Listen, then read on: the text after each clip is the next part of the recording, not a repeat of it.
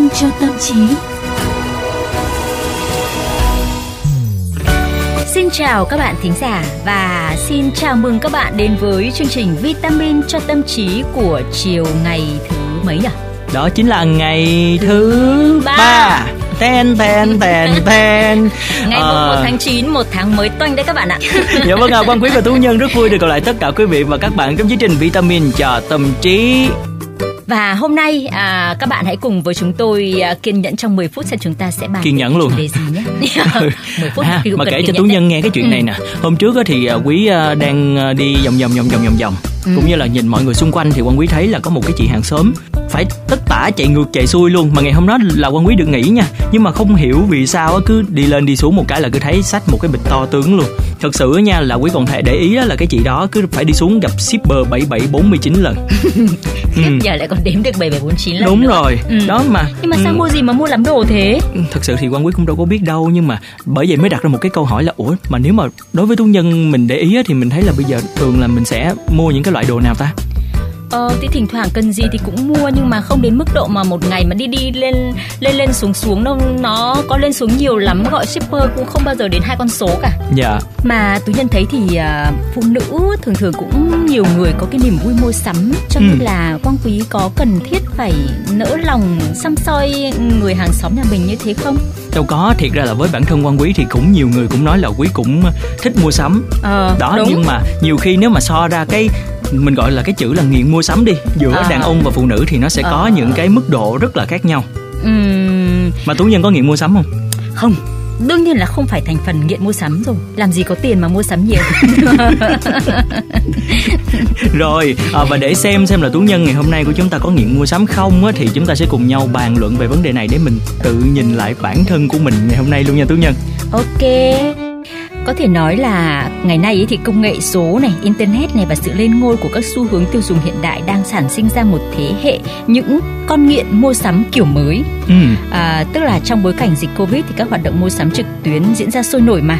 Và theo khảo sát gần đây của Christio, một công ty quảng cáo đa quốc gia uy tín thì xu hướng mua sắm hàng online tại Việt Nam đã tăng mạnh trong 5 tháng đầu năm 2020.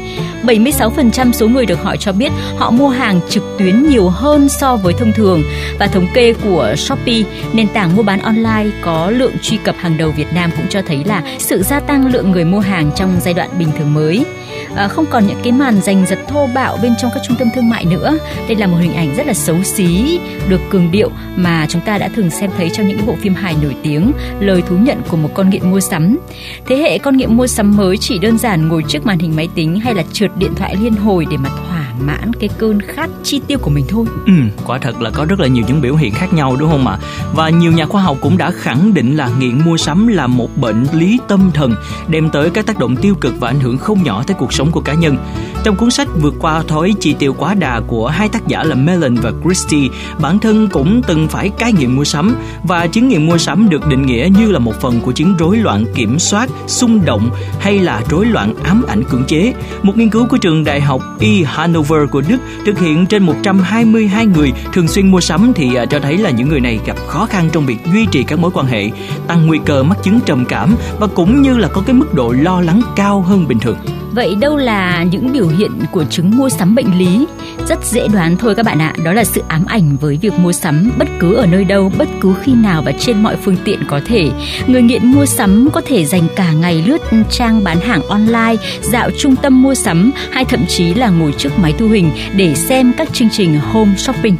Tuy nhiên thì cái quyết định mua hàng của họ thường được đưa ra trong một cái trạng thái cảm xúc hưng phấn thay vì là kết quả của những tính toán cần đo. Lấy ví dụ nha, khi mà bạn thích một cái chiếc áo nào đó nè thì chúng ta sẽ cân nhắc xem là cái màu áo đó có hợp với da mình hay không, rồi size áo nó có vừa hay không, rồi liệu là ta mặc nó có thường xuyên hay không hay là chỉ à, trong một vài dịp đặc biệt. Và cuối cùng chất lượng áo có tương xứng với giá tiền hay không. Người nghiện mua sắm thì à, không nghĩ được nhiều như vậy, họ thấy thích, tưởng tượng mình mặc chiếc áo đẹp đó rồi xong mua luôn hoặc là họ thấy một ai đó cũng đang ngắm nghía chiếc áo và cảm giác là sợ bị người kia nâng tay trên. Cho nên là quyết định giành bằng được chiếc áo về cho mình và khi nghiện ngập thì lý trí đã bị cảm xúc hạ gục hoàn toàn. Và cuối cùng là người nghiện mua sắm thay vì hạnh phúc với chiến lợi phẩm của mình lại cảm thấy xấu hổ, tội lỗi và thất vọng bản thân sau khi thực hiện hành vi mua hàng. Lúc này họ mới như tỉnh mộng, ý thức được khoản chi của mình là không cần thiết, tốn kém và lãng phí. Đỉnh điểm là họ có thể giấu vào xó hoặc là vứt bỏ món đồ mình mua trong trạng thái giận dữ và buồn chán cực độ. Sau khi nghe phân tích như vậy thì à, tú nhân có thấy là mình có một cái biểu hiện nào đó ở trong những cái phần mình mình nói không? Tú Nhân đã nói ngay từ đầu rồi Không phải là một người nghiện mua sắm ừ. Mà đang định hỏi cái câu đấy cho Quang Quý cơ ấy ờ, à, Thiệt ra nha thì à, bản thân Quang Quý cũng ở một cái phút chốc nào đó hơi yếu lòng thì cũng có cũng có hơi cũng, vài cũng đặc hơi điểm hơi, hả? đúng rồi. Đó mà tú nhân biết không các nhà tâm lý học á, cũng đã phân tích á, và cũng như là chỉ ra những cái nét tính cách điển hình của những người dễ gặp rối loạn trong hành vi tiêu dùng. Đây đây đây đấy cái này ừ. là hay đây này. Cái này chúng ta đọc vừa để chiêm nghiệm cho bản thân mình và ừ. cho các bạn thính giả cũng chiêm nghiệm luôn đây này. Đúng rồi. Thứ nhất đó là những người khó khăn trong việc nói không đây thường là những người tử tế, dễ thương, biết thông cảm và luôn hòa nhã. Tôi chết rồi, cái Đó này thì đúng là... cả hai MC trong phòng tôi rồi. xong đây cũng là những cái biểu hiện của một cá nhân dễ thỏa hiệp, ngại từ chối, sợ làm phiền lòng mọi người. Mà ở đây ấy, thì bao gồm cả những người bán hàng đấy ạ. Thử nghĩ xem nhé, đã bao giờ mà bạn quyết định mua chỉ vì đã chót hỏi người ta hơi nhiều hoặc ngại vì thấy họ tư vấn cho mình nhiệt tình quá không nỡ lại không mua cho người ta? Có nhỉ có quý, nhỉ? quý cũng có, có luôn. mình là người tử tế mà. Rồi thứ hai đó chính là người nghiện mua sắm thì thường thiếu tự tin vào bản thân do đó họ không ngừng mua sắm chân diện nhằm nâng cấp hình ảnh của mình. Cái này không à nha à ừ. tú nhân là quá tự tin vào bản thân rồi. Không được quá tự tin nhưng ừ. mà chắc chắn là không đến mức độ như thế này. Thế còn cái biểu hiện thứ ba đây ạ người gặp các vấn đề cảm xúc như lo lắng hay trầm cảm hoặc là mất kiểm soát hành vi cũng dễ rơi vào vòng xoáy mua sắm. Thứ giúp họ đạt được sự hưng phấn tinh thần hay là giải tỏa một cảm giác ức chế. Ừ thật sự là trong những cái lúc buồn á thì mình vẫn thường hay mua sắm Ừ. Quý cũng có rơi vào tình trạng đó cứ buồn là cứ đi mua sắm và mua sắm xong nhìn vào túi tiền của mình rồi càng buồn hơn.